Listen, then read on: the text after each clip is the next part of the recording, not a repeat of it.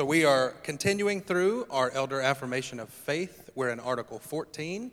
The article is titled Death, Resurrection, and the Coming of the Lord. So let me pray, and then we'll, uh, we'll, we'll get started. Father, we do ask once again that you'd help us. Um, we, there's much to learn from history. There's much um, to learn about emulating our brothers and sisters who have stood um, against false teaching, against persecution, all these things. We need your help. We want your help. We pray that you would help us grow us all together in grace. We pray it in Jesus' name. Amen. So we're dealing with last things, eschatology. And next week, uh, practical theology will be coming your way. But what we'll do is what we normally do we'll read the whole article from start to finish, and you'll see that I'll have underlined portions. Those are the portions that I'll try to emphasize in my reading, and we'll try to come back to um, and those are the topics that we'll cover. So, next slide Death, resurrection, and the coming of the Lord. 14.1. We believe that when Christians die, they are made perfect in holiness, are received into paradise, and are taken consciously into the presence of Christ, which is more glorious and more satisfying than any experience on earth. We believe in the blessed hope that at the end of the age, Jesus Christ will return to this earth personally, visibly, physically, and suddenly in power and great glory, and that he will gather his elect, raise the dead, judge the nations, and establish his kingdom. We believe that the righteous will enter into the everlasting joy of their master, and those who suppress the truth and unrighteousness will be consigned to everlasting conscious misery. 14.3. We believe that the end of all things in this age will be the beginning of a never ending, ever increasing happiness in the hearts of the redeemed as God displays more and more of his infinite and inexhaustible greatness and glory for the enjoyment of his people. So, on the next slide, we have two biblical texts to get us started.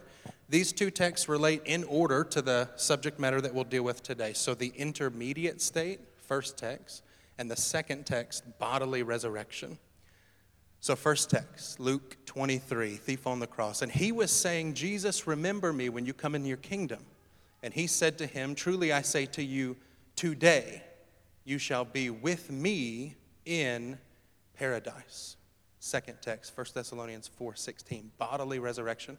For the Lord himself will descend from heaven, that is, bodily, with a shout, with the voice of the archangel, and with the trumpet of God, and the dead in Christ will rise first. So, those are the two topics for today intermediate state and bodily resurrection. Derek you can go to the next slide, brother. All right, so here, comfort from Jesus' lordship in light of historical schism. So, one thing that I am constantly struck by as I study historical theology is the fact that there is so much division, schism. There are so many false teachers out and about in church history. Well, why? I'm constantly like, why on earth is it this way? And I'm reminded Matthew 24, 2 Peter, Ephesians 4 of, of a number of truths that are helpful when we look at historical theology. Matthew 24, this is verses 4 and 5 and verse 11. And Jesus answered and said to them, See to it that no one misleads you, for many will come in my name, saying, I am the Christ, and will mislead many. Many false prophets will arise and mislead many. So Jesus is not taken by surprise by the fact that when you go into historical theology, you see much schism, division, people in trying to infiltrate the church. 2 Peter 2 1. But false prophets also arose among the people. That's Old Testament Israel. Just as there will also be false teachers among you who will secretly introduce destructive heresies, even denying the master who bought them bringing swift destruction upon themselves. So, Matthew, Jesus predicts it, right? He's not surprised at all. And in fact, he planned it that way for our good. We do live in the latter days, in what John in Revelation called the Great Tribulation. And one feature of this Great Tribulation is false teachers constantly trying to make headway into the church to secretly introduce false teaching. So you have Jesus saying that, predicting it. He is the Lord of all history, after all, and then Peter affirming it. Jesus is not surprised by this. So, another thing that I'm struck by in historical theology is this strand of unity. The true church is really and truly unified for all time in one faith. So Ephesians 4 4 through 6. For there is one body and one spirit, just as you have been called to one glorious hope for the future. That's what we're dealing with, right? Last things, one glorious hope for the future. There is one Lord, one faith, one baptism, and so on. So that's also something that's true when you read in historical theology. The true church is unified against these false teachers. And then Theophilus, second century in Antioch. God has given to the world, which is driven and tempest tossed by sins, assemblies, we mean holy churches in which survive the doctrines of the truth. So, amen and amen. We're in full agreement with Theophilus. We will be looking at much false teaching and schism today, and there's some comfort, comfort definitely for me and hopefully for you as well. So, next slide, Derek. The intermediate state. So, that's our first topic for the day. So, what is it? This is the Erickson page, Millard Erickson's Christian theology. It's a good systematic theology. Intermediate state refers to the condition of humans between their death and resurrection. So, we're talking about what happens after Christians die, but before they're raised from the dead at Jesus' second coming. Erickson's, uh, the doctrine of the intermediate state is an issue that is both very significant and problematic. It's very significant because, for the absolute most part, all Christians will die prior to Jesus' second coming throughout this church age. And so, what happens? Where, where do we go? What do we do? What do we like? What do we, uh, what, what's the state of our souls? And it's problematic mainly because there are differing views in church history and because the, what the Bible says about the intermediate state is said kind of in passing. So you have whole passages on the resurrection, right? You don't have whole passages on the intermediate state explaining it. Uh, but what's said is nonetheless very, very clear. All right, next slide. This is one more on our position, which we believe to be true, and more confirmation that the church is unified throughout church history. So you have Berkhof affirming our view and his systematic theology, and then you have the Westminster Confession also affirming what we believe. All right? The usual position of the Reformed churches is that the souls of believers immediately after death enter upon the glories of heaven. The Westminster Confession speaks in the same spirit when it says that at death, quote, the souls of the righteous, being then made perfect in holiness, are received into the highest heavens, where they behold the face of God in light and glory, waiting for the full redemption of their bodies. That is exactly the way that our elder affirmation of faith reads in 14.1 in the first part of that article. All right, next slide, Derek. Here are the two primary views. There have been others, but the two primary views in church history that are errant, that differ from what we believe. All right, soul sleep and purgatory.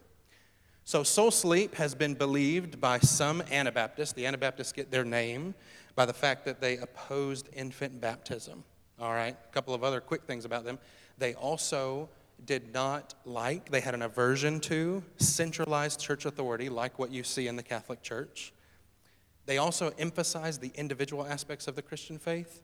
Most of them did, kind of rather than the corporate aspects of the Christian faith. So, what is, or the Seventh day Adventists have also believed this, and Socinians, they have also believed this. Socinians get their name from two Italian scholars, uncle and nephew. Both of their last name were Sozzini, and they denied the Trinity. They denied the divinity of Jesus, so Socinians were outright heretics. What is soul sleep? What did they believe? It is the idea that the soul, during the period between death and resurrection, reposes in a state of unconsciousness.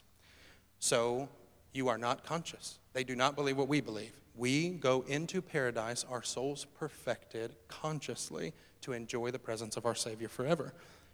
Now, where do they grab this idea? They grab it from several texts. You can go to the next slide, Derek. Like Acts 7:60 and 1 Corinthians 15, 6. They also get it from 20. There's at least two other verses in 1 Corinthians 15 where they grab it too. So here are the texts. Then, falling on his knees, this is Stephen in Acts 7, he cried out with a loud voice, Lord, do not hold this sin against them. Having said this, he fell asleep. 1 Corinthians 15, 6. After that, he, that's Jesus, appeared to more than 500 brethren at one time, most of whom remain until now, but some have fallen asleep. So they get soul sleep from texts like this. So, what is sleep? So, this is Polhill. He wrote an excellent commentary on the book of Acts. He says the early Christians often used the concept of sleep for death.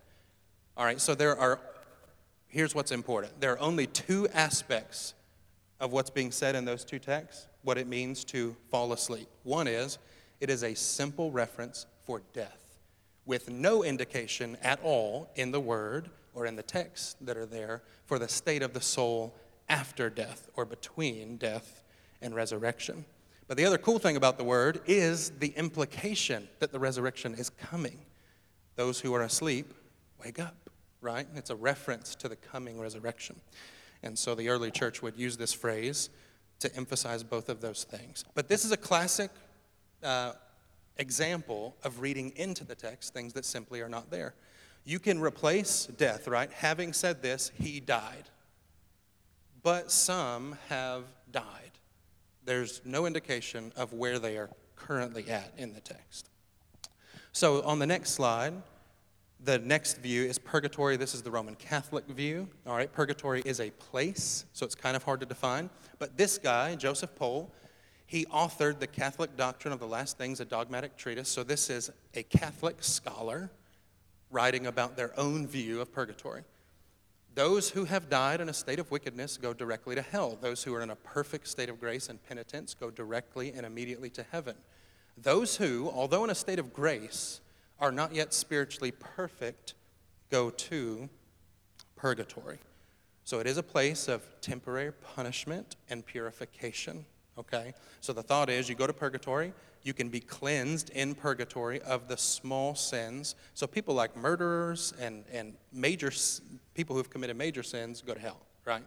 Those, it, they call them venial sins. That's small sins, insignificant sins. That you go to purgatory, you can be cleansed of those. The cleansing comes through acts of penance or penitential works. So, penitential works have four aspects, the four elements to penitential works contrition of heart, confession with the mouth, satisfaction by works, and a priest absolution or forgiveness of that sin. So, what are these works? Well, it consists of a number of things. So, prayer, pilgrimages can be part of acts of penance, fastings, payments of money, indulgences, and other good works. And they grab this not from any scripture right? This idea comes primarily from Second Maccabees, which is not Scripture, although the Catholics recognize it as Scripture. All right, so they, there's no place that I can point to you in our Bibles where they even gather the idea from. All right, Derek, next slide, brother.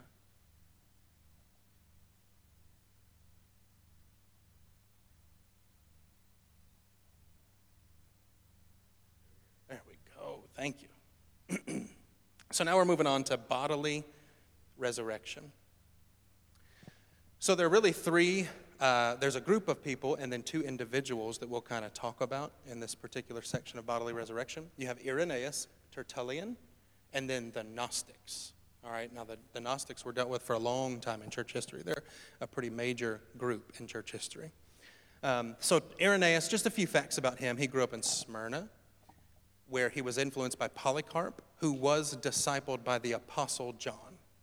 He became bishop of Lyon, France in 177 AD, just after 42 Christians were martyred by the Romans in Lyon.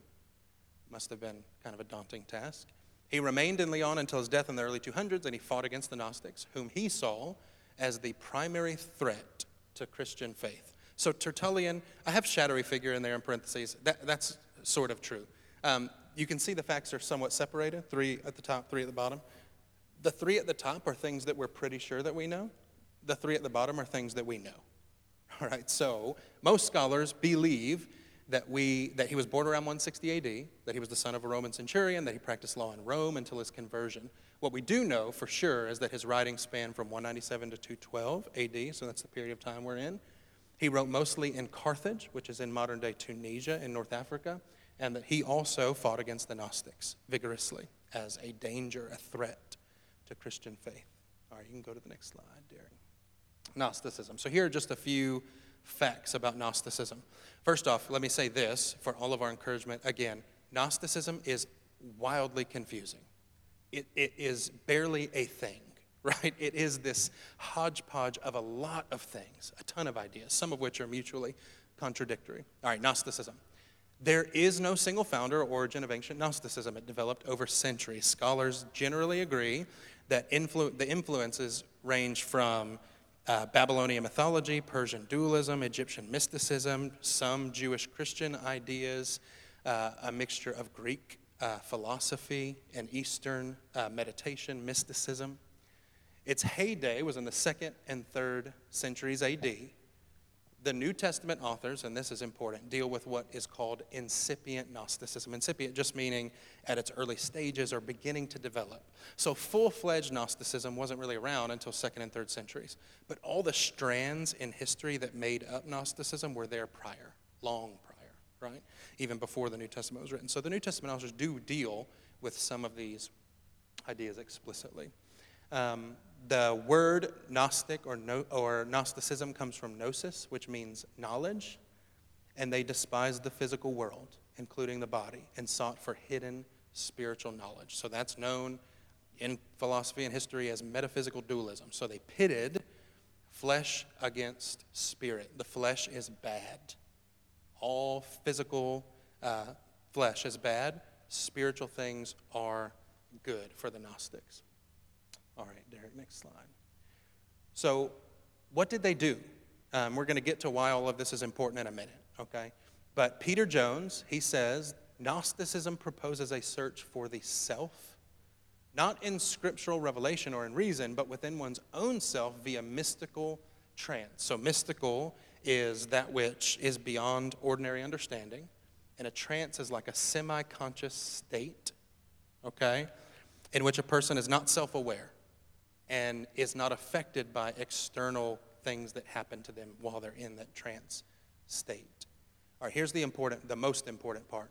Gnosis for them, what they're after, is not just any kind of knowledge. It is the experience of the self as divine. So you can see that this runs just so utterly contrary to Christian faith. It is uh, clear for anyone to see. All right, monistic pantheism, it's not important that you uh, know that phrase per se, but they were monistic pantheists.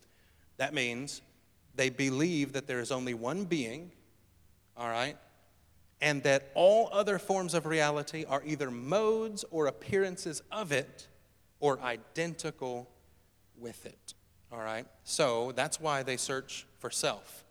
You, they would say, You are God.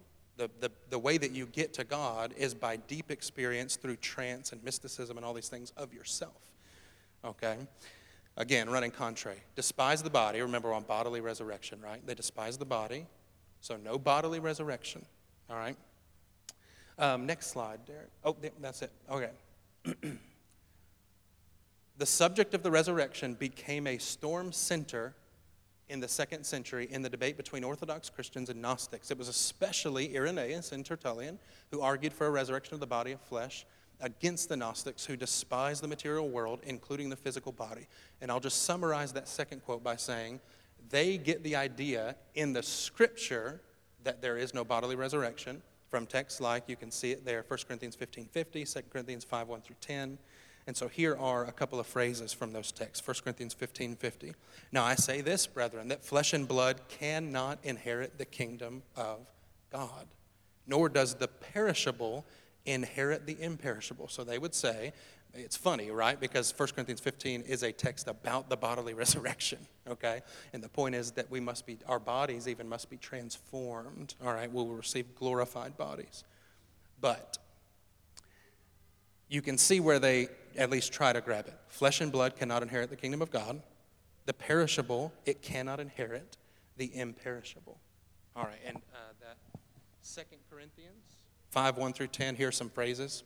For indeed, in this house, right, we groan, longing to be clothed with our dwelling from heaven.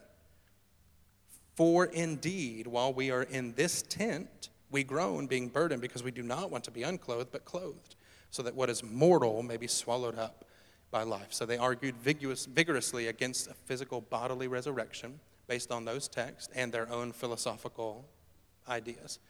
Next text, or next slide, Derek. All right, this is the Gnostic Gospel of Philip on the left and Tertullian responding on the right. All right? Bodily resurrection, Gnostic heresy, and true faith. The soul is a precious thing and came to be in a contemptible body.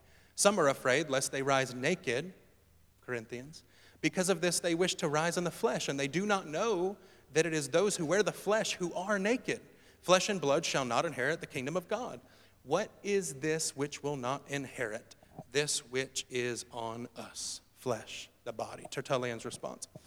What you sow is not the body, which will be, does not permit you to suppose that in the resurrection a different body is to arise from that which is sown in death. For if wheat is sown, barley does not spring up. Still, it is not the very same grain in kind. It rises, however, out of the furrow enriched with a copious crop, built up in a compact fabric, constructed in a beautiful order, fortified by cultivation, and clothed around on every side. And here's probably the most important phrase these are the circumstances which make it another body from God, to which it is changed, not by abolition, but by amplification. So the flesh is not altogether destroyed or abolished, it is amplified, as it were. It's a reference to our glorified bodies.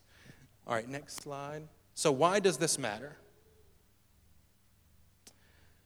It matters because of some of those early slides, 2 Peter 2 1. People are trying now actively okay, to introduce destructive heresies into Christian churches secretly. So they're doing it subtly. So you got, we got to be on the alert, right? Modern Gnosticism. Okay, 1945, Muhammad Ali, he's an Egyptian peasant. He discovers Gnostic texts near Nag Hammadi, which is a village in Egypt. James Robinson, who pre- professed for a long time Reformed faith, then denied it. He denied Reformed faith and he uh, translated these texts and eventually said of them that they are, quote, the answer to the human dilemma. Modern Wiccan priestess, Caitlin Matthews, all right, she has said about Christianity and these Gnostic texts Gnosticism serves most admirably as a bridge for paganism to infiltrate Christianity in our time. All right, lots of forces at work trying to do this. The perennial philosophy. So, what is the perennial philosophy? It is monistic pantheism, same ideas, all right? A perspective in philosophy and spirituality that views all of the world's religious traditions as sharing a single metaphysical truth or origin. All doctrine has grown from that particular metaphysical truth or origin, okay, according to the perennial philosophy. Now, why is the perennial philosophy important? Next slide, Derek. Thank you, sir. This guy, Richard Rohr, he is a perennial philosopher, all right? He emphasizes alternate orthodoxy, a term, he's a Franciscan monk in the Catholic Church, okay? Um, referring to a focus on orthopraxis, a belief that lifestyle and practice are much more important than mere verbal orthodoxy, which he feels is much overlooked in Catholic preaching today. According to Rohr's teaching, a person does not have to follow Jesus or practice any formal religion to come by salvation, but rather, quote, fall in love with the divine presence under whatever name. Rohr says people are disillusioned with conservative churches that teach that non believers go to hell. The perennial tradition, or perennial philosophy, forms the basis of much of his teaching. His work's essential message focuses on the union of divine reality with all things and the human potential and longing for this union. Now, um, I'm going to say I'm going to say what I'm going to say cryptically on purpose, but here, the point is, I mean, why is it? You, you probably never even heard it. All those people, right? All these things. So why is it important that I'm talking about it now? Why do I bring it up? Why am I wasting everybody's time, right? People who have been influenced by Richard Rohr have already, so there is a, book, I'm going to say it cryptically, that I know has been in the hands of at least um, one or two people in the church that the author of the book is a perennial philosopher who says of Richard Rohr, and I quote, he is one of my favorite theologians and authors. So it's at our doorstep. That's all I'm saying. We must obey the apostles. We must obey Jesus. Second Peter again. False prophets also arose among the people, just as there will also be false teachers among you, who will secretly introduce destructive heresies, even denying the master who bought them, bringing swift destructions upon themselves. We have to be on guard we must be alert. Just like Irenaeus, just like Tertullian, they fought against the Gnostics, they denied bodily resurrection. We, that's our hope. Our hope is in Jesus, who raised from the dead and who's coming back. We're looking to that glorious day. It's really um, one of the primary cures for sin in the Christian life is looking forward to that day, right? Bodily resurrection for the future, perfection. So, this is one of the major lessons that we can learn from church history or historical theology is this idea that we must be alert. Amen. I was done. Okay. I'll, I'll pray. That's a miracle, by the way, feels like to me. Um, all right, I'll pray, and then we'll open it up for question, comment, and that sort of thing for about maybe five minutes. Father, we pray for your help. Um, perfect love casts out fear. We're, we're not wanting to be afraid of, of the things that lurk outside the door. And nonetheless, we want to be wise. We want to obey the teaching of Scripture, to be on the alert, to walk soberly. I pray you'd help us. We thank you for uh, glorification, for the fact that in the intermediate state we're not simply asleep, but that we're with you in, etern- in, in, in, in perfection in holiness, enjoying your presence forever. We look forward to that day. We also thank you so much for bodily resurrection. We look forward also very much to that day. We're grateful for the promises that you've made to us that we'll dwell with you forever in, in perfect holiness and joy and light. No darkness, nothing unclean can enter that place. We thank you so much. And we pray that you would help us to constantly have that, that day the new age, the coming new age, in, in the forefront of our minds. We pray it in Jesus' name. Amen. All right. Question, comment, anything like that? Uh, four minutes.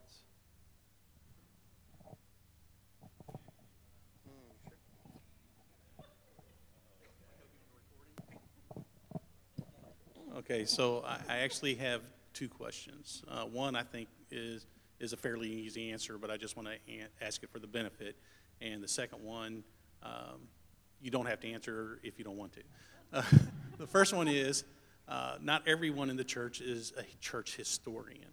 Uh, they don't under, they don't have the background or the you know to to even understand what these things are even talking about, right? So how does someone who's not a church historian prepare their heart as a Christian to defend themselves against subtle heresies, right? Those things that creep in. Um, the second question is I know you were cryptic about the book, and I understand why you were cryptic about the book, but if we're going to warn people, why don't we mention the name of the book? Thank you, Dad. Both of those.